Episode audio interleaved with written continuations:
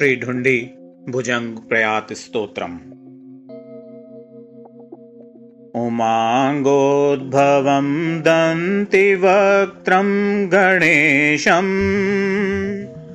भुजे कङ्कणैशोभितं धूम्रकेतुम् गले हारमुक्तावलीशोभितं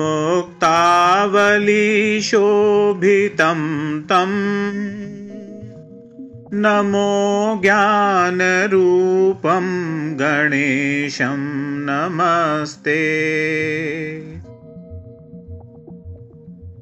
गणेशैकदन्तं शुभं सर्वकार्ये स्मरन्मन्मुखं ज्ञानदं सर्वसिद्धिम्। मनश्चिन्तितं कार्यसिद्धिर्भवेत्तम्। नमो बुद्धिकान्तं गणेशं नमस्ते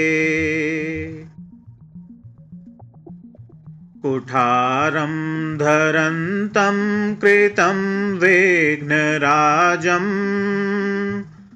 चतुर्भिर्मुखैरेकदन्तैकवर्णम्। इदं देवरूपं गणं सिद्धिनाथम् नमो भालचन्द्रं गणेशं नमस्ते।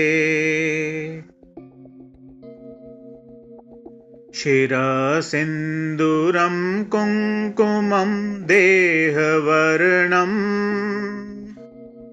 शुभे भादिकं प्रीयते विघ्नराजम्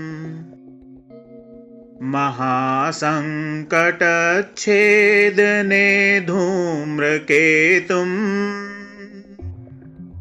नमो गौरिपुत्रं गणेशं नमस्ते। यथा पातकं छेदितुं विष्णुनाम् तथा ध्यायतां शङ्करं पापनाशम्। यथा पूजितं षण्मुखं शोकनाशम्। नमो वेघ्ननाशं गणेशं नमस्ते सदा सर्वदा ध्यायतामेकदन्तम्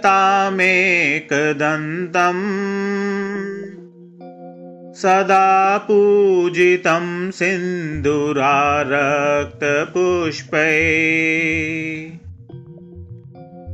सदा चर्चितं चन्दनैकुङ्कुमाक्तम्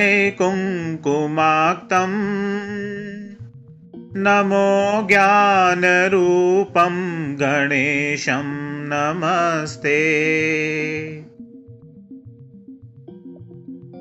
नमो गौरिदेहमलोत्पन्नतुभ्यम् नमो ज्ञानरूपं नमसेद्धिपं तम्। नमो ध्यायतामर्चतां बुद्धिदं तम् नमो गौर्यपत्यं गणेशं नमस्ते। भुजङ्गप्रयातं पठेद्यस्तु भक्त्या। प्रभाते नरस्तन्मयकाग्रचित्त क्षयं यान्ति विघ्नादिशोभयन्तम् नमो ज्ञानरूपं गणेशं नमस्ते